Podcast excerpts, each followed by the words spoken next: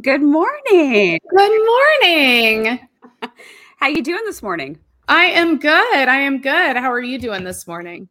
I am ready to get into the second episode in our series of victim triangle dynamics, the, the dreaded victim triangle. Yes. Uh, I see we already have some folks tuning in for today's episode. Welcome in, everybody. Uh, I'm Delisa Hawking, and this is my lovely co host.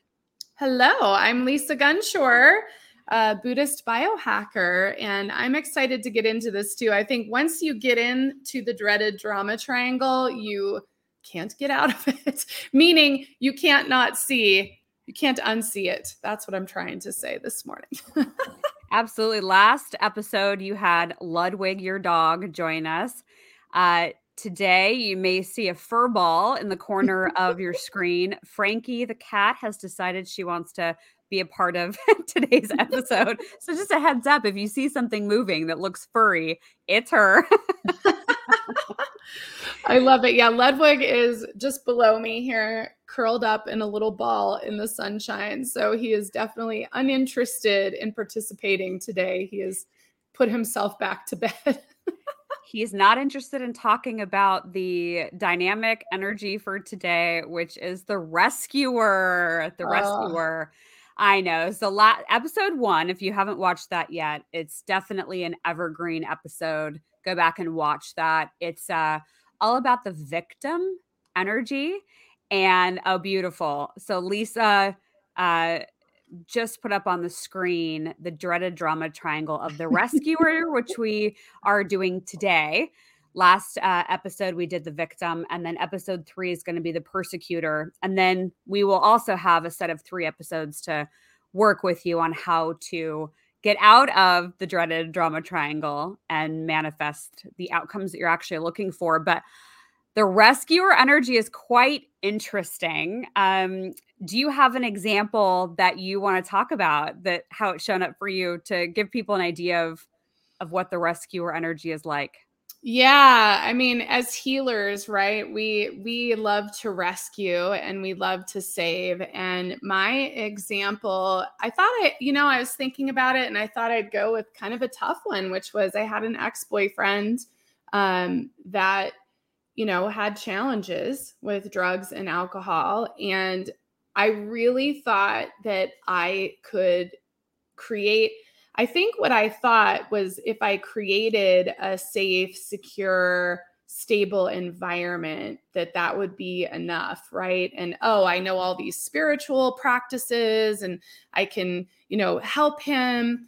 And and we actually went to maui together so i think i thought that would save the relationship and that would save him and like we're going to go into this new environment and of course it was a complete mess and I made him leave the island. oh yeah.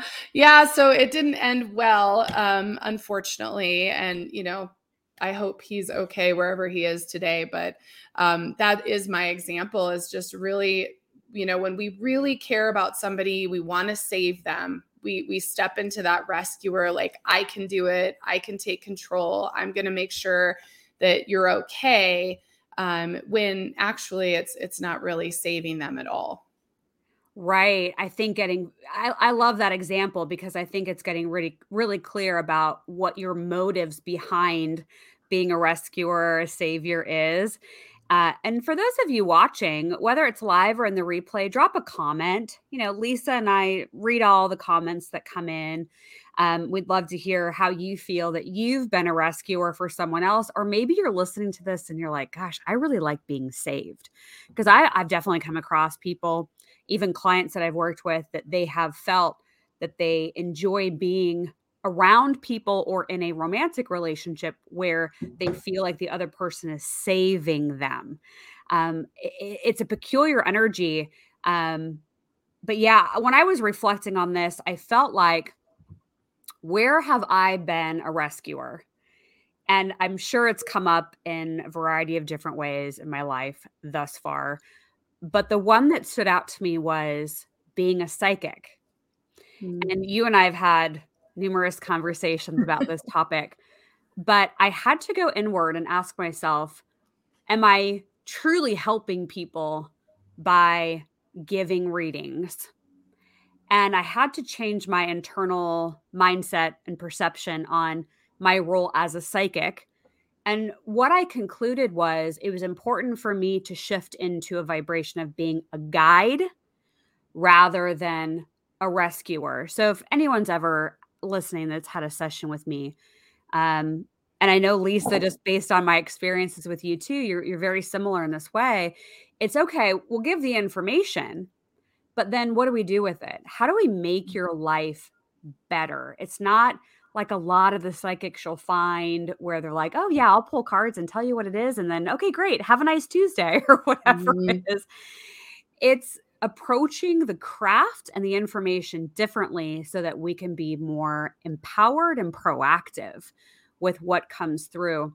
But I think early on, working with cards, energy, giving psychic information, uh, there's a lot of energy in there if you're not careful, where you can take on the role of helping people to try to save them or, or be their their savior. And I've seen this in a lot of the spiritual mm. industry, where there are people that are psychics or card readers, astrologers, what name your your profession within the spiritual industry, but that a lot of people's motives in the industry is that they want to help save save someone at the end of the day. And it could even be that there was somebody in their life that they couldn't save. Mm-hmm. And now they're using this work as an outlet to try to save other people to somehow make that other relationship that they couldn't save worth all of it. Yes. Yeah. And I think in addition to that is wanting to save yourself.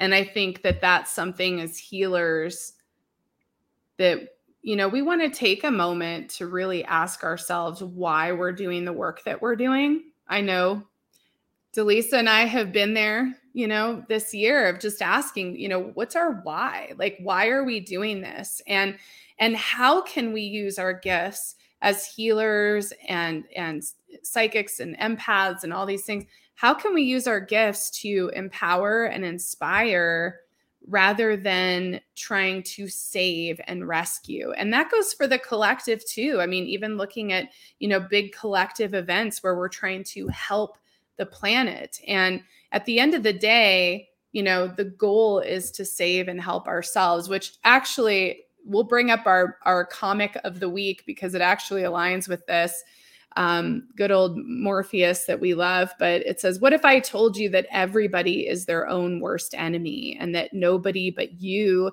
can save you from yourself? Absolutely. You're the only one that's going to do it. But like I was saying, shifting into the perspective and and vibration of being a guide, mm-hmm. uh, I think that that can help to show people what is the energy, why is it showing up, what are you meant to learn here, um, so that you can do your inner work. So there is a mm-hmm. lot mm-hmm. to be said about psychics and spiritual people and coaches and, and transformative methods but it's mm-hmm. really i think best suited when you're willing to approach it saying what do i need to learn to set myself free mm-hmm. Mm-hmm. yeah yeah we actually had a question that, that came in uh, from a viewer on episode one and they asked is there a delicate way to let the victim know that they've been playing the victim for too long and I'll share what I, I came up with as I was reflecting okay. on this question. And anybody watching this episode too, if, if there are questions that come up for you as you're listening to what Lisa and I are talking about today, drop a comment, let us know um, so we can take a look at that. Uh, I like giving people questions right um, this came up actually in a client i was working with recently and, and and they were having issues with a relationship that is in their life. And my client loved to jump in and solve the other person's problems all the time. And they were feeling really overwhelmed. And during one of my sessions with this client, I said, Well, what if you approached it a little bit differently? What if instead of allowing the victim to ramble on being the victim and you offer all these solutions to save them, what if you just sat back and started asking them questions? And a couple of the things that you might consider saying is like, let's say they just dumped a bunch of stuff on you, right? You could say something to the effect of, wow, that must be exhausting. Why do you think this is happening? And then wait for their response and ask, how do you think you could change that? So, asking questions to lead to their own clarity, their own epiphanies. Um, and you could also try, wow, I can imagine how stressful all of that is. Why do you think it's causing you so much anxiety? And then wait for them to respond. And then you can say, Do you mind if I ask another question? They say, Sure, go ahead. Um, you could reflect with it feels like they've got a lot of power, fill in the blank, over you. And I want you to be really happy. So, how do you think you could begin to let this go? So, it's really about mirroring back to them what's going on and asking them clarifying questions, not necessarily because you want to know the specific answer, but by asking the right set of questions to the individual that's playing the victim, you get them to start talking and hopefully slowing it down enough where they can hear their own responses and get the clarity that they're looking for so that they can move on and they don't have to stay the victim. But what do you think? Well, you know, I think when when I sat with this question, I love what you shared by the way. Those were all such good questions when you are, you know, with a friend or a client or whatever and you want to point to that. And I think my question for the person asking this is why do you want to point out that they're a victim? Because that comes from that savior space of I want to save this person. I see where they're at and I want to save them. And a lot of times so so my response to how do I let somebody know is you don't. You listen and you reflect. And the reflection questions you just gave are perfect because otherwise you're you're just wanting to point out you know and and this is so easy for all of us to do we learn something and then we want to point it out everywhere because we learned it right and not everybody is ready to hear what you've landed on right? You're ready to hear it which is why you got the information. And and that's the hardest thing for all of us right? We're in this awakening time and we're awakening to all sorts of stuff. And you want to talk to people about what you're awakened to. And sometimes it's like woo like they do not want to hear what i have to say. And so i think really asking yourself why do i want to point out that they're in a victim role you know, what is my motivation? Am I trying to save them? Because you could easily take that conversation into the drama triangle. Because if you're telling them, well, you're acting like a victim, then they you're becoming the persecutor and the savior and then now they're the victim of what you're doing and they're going to you know it doesn't bring them out of the pattern at all so i think using those you know, reflection questions that Delisa just brought up, and just really listening and holding space. And a lot of times it's the difficult part of acknowledging they're in a pattern. And maybe it's about creating space in the relationship. I mean, that is a real thing. Just like my ex boyfriend, there came a point where I recognized that the pattern that he was in was unhealthy and it wasn't it wasn't healthy for me to be in that relationship. And that comes from my own codependency patterns. So I think it's important to acknowledge that if you're not able to hold a space out of your patterns, you know, then being with somebody else in those patterns, you just bounce that off. So it, again, we're going to get into how to get out of this um, in in a couple weeks, but for now, I would say I would ask why you want to tell them that, and then go from there. Yes. And one of the things that you do really well, Lisa, is asking for permission to share. Mm.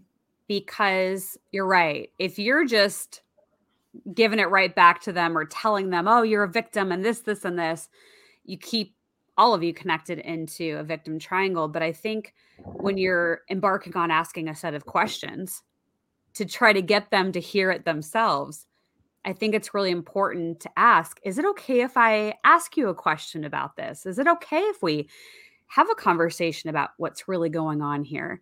Um, because I found that by asking the question and the person saying, Yes, yeah, sure, please, um, that they now are an active participant in a really beautiful energy that can create the new dynamic, the new energy uh, around what's going on, and hopefully get them and yourself out of the victim triangle. Yeah.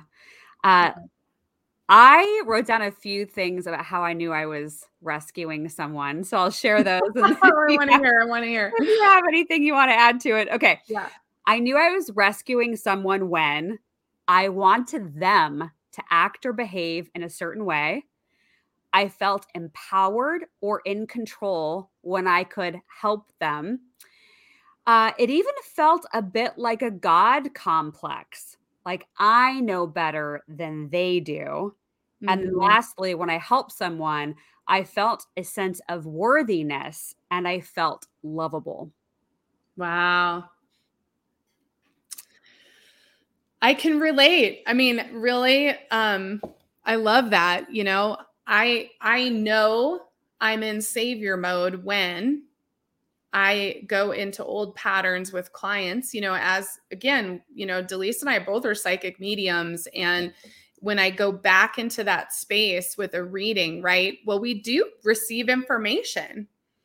And it's very easy to go into tell versus ask. So I know I'm in savior mode when I'm telling versus asking when I am giving information rather than holding sacred space for you to get your own information. That's those are some real key points for me. And um, you know, I'll just share. I I have I've had some really beautiful sessions recently where in holding that space and and really asking questions, my clients they know the answer. They know where they're headed. They know what they want to create. And it's been really incredible. And and the the session is so empowering and inspiring because they are lit up with their own insight and that's so beautiful and it's not anything I wouldn't have told them, you know, but they're coming to it on their own. And so it's this beautiful thing to blend like this holding of sacred space and sharing insight and at the same time really allowing them to have insight because at the end of the day i don't want to be in control. But like you said being in control it makes us feel safe right? It makes us feel secure. For me it's a security like oh i know the information. I'm going to tell the information. I'm always right right? Like all of that. And it's like whoa like it doesn't matter if you're right or not. What matters is what um, the person that we're working with wants to hear. And that's with friendships too. Absolutely. In episode three, we'll be talking about the persecutor villain energy, uh, which I'm sure I could come up with a plethora of examples yeah. on that one. Uh, yes. Uh, I know we want to head into the mugshots of the week, and then we're going to have our shifting gears. Uh, is there anything else that we want to mention before we show our member mugshots of the week? Oh, I think we get into the member mugshots. I just love these. I love everybody sharing their mugs. And I'm excited to see what mug you have today, Delisa, because you always have such interesting mugs that you share. I love it so much. So I'm excited oh, to see yours. Yeah. I guess I should have brought a mug versus my Seattle Seahawks. Oh, yeah. um, yeah, I you know, I've been a big Seattle Seahawks fan for a long time. I grew up outside of the Seattle area and um I was a big Russell Wilson fan, but you stole him from us, Lisa, in Colorado. uh, he's going to Denver. Uh, but I'll, I'll follow him. I will now become a Denver Broncos fan. Uh, at least while Russell Wilson is there. But uh, yeah, what was your mug for this? Oh week? my God. My dad used to call, well, he probably, I say used to, but he probably still does call them the Seattle Sea Chickens because, you know, Denver Broncos. I know, I know. And sad day, I was literally watched the Super Bowl in on Maui um, when Seattle won and the Broncos lost, and it was our saddest day. And everybody there was rooting for Seattle because we were on Maui, which is, of course, near the West Coast. But the mug I have today, this is one of my favorites. It says courageous on it, but I love it because it's like this weird shape and it's pink. And as you guys know, I mean, this is everything about me is I love pink. And so um, that's the mug. And it's just a nice big mug. So I picked it today because um, I need, I wanted to be reminded that I have courage. I was feeling kind of lit up yesterday, which you guys probably saw on my uh, social media, but I was really activated yesterday about feeling like, you know, I'm empowered with not apologizing for who I am and and making that okay. So let's get into our member mug shots. We have three today. So Delisa, I'll let you share as your peeps are up here. Yay, this is Cheryl. look, she's got a pink mug too. I love it. I love the look on her face too. I think they're great. I told my members, I was like, listen, you need to show your face in your photo. Do not send me a picture of just your mug. Lisanna, uh, she's delightful. I love the artwork on her mug. I think it's incredible. Um, so I'm thrilled that she's a part of my Spark Plug community. Yeah, I love that too. What a cool looking mug. Yes. And then do you have one you're sharing from yours? I do. Oh, this is Tracy. I love Tracy so much. And this is her with her morning face, as she said. And I love her mug as well. And it's like yellows and pinks, which are all my favorite colors. So I love that so much. So she is a member of the VIP group in the Buddhist Biohacker portal. So thank you, Tracy, for all of your contributions. And I just love the mug shots. It's so fun. It's so fun. Absolutely. So if you are a member of Lisa's VIP portal in the Buddhist um, biohacker or uh, in the Spark Plug community with me, uh, make sure that you send in the photos uh, of you and your favorite coffee or tea mug. And we might feature you in this series that we're doing around the dreaded victim triangle. Yeah. Yes, I love it. Okay. Well, should we go into shifting gears and Let's how we're going to shift today? All yeah. right. I love this. I do too. It makes me want to get my nails done every time I see this. I know. You know, I've never really been like a regular salon person, but you know what? You're right. I, I think it might be time, especially with the weather warming up and uh, getting our nails done. But uh, yeah. uh, for shifting gears for this episode, uh, what I, I have as a consideration for you is to write down why you like playing the role of the rescuer, the savior. What do you get out of it? And is rescuing serving you, the other person, or neither. So I would just recommend piece of paper and a pen, set your timer for 5 minutes and really reflect on the energy of being a rescuer. What are you getting out of it? Why are you doing it? And I think you're going to have a lot of aha moments even if you just do it for 5 minutes. Yeah. Yeah. I love it. And and I think, you know, going back to what comes to mind for me with like why I do it is again it, it makes me feel in control and and that goes back to the quantum feminine piece because the the masculine energy wants to be in control. It wants to feel like things are certain and the feminine energy wants to surrender that control and allow the chaotic beauty of nature to occur. And so it's it's a real um you know invitation for me consistently to look at control energy for sure Yes. And going back to what I was saying earlier in the episode, for me, it really has come back to getting approval from other people. That mm-hmm. if I say something that's helpful, that changes something about someone's life and they feel amazing about it, then I feel like, oh, it's worth it. It's worth it. I have a purpose. And that's just part of the illusion of the triangle. Yeah. Mm-hmm. Totally. I'm going to bring it back up on the screen here. Um, so that we can talk about so we last week we talked about victim and this week we talked about rescuer. So next week we're going to talk about persecutor. Um, so just a reminder i liked this particular image because it really is i like the little symbols of the people because it's super clear what we're doing in these roles. Yes yes. I, I imagine that episode three will be one that gets people to to really think mm-hmm. about when they've played the villain and when other people have played that role for you. And mm-hmm. so Lisa and I'll be back episode three to talk about that persecutor energy, how it can show up, examples of how it can appear when you know you may be in that role, and then give you a way to to shift out of it in, in just a few minutes. And mm-hmm. uh, hopefully, these episodes are empowering everyone watching to get a better idea of what is going on in their relationships, things that are showing up in your life, and why you're making the choices that you're making. And that by the end of the series of episodes, that you feel more empowered and you feel that you really are co creating your own life. Yeah.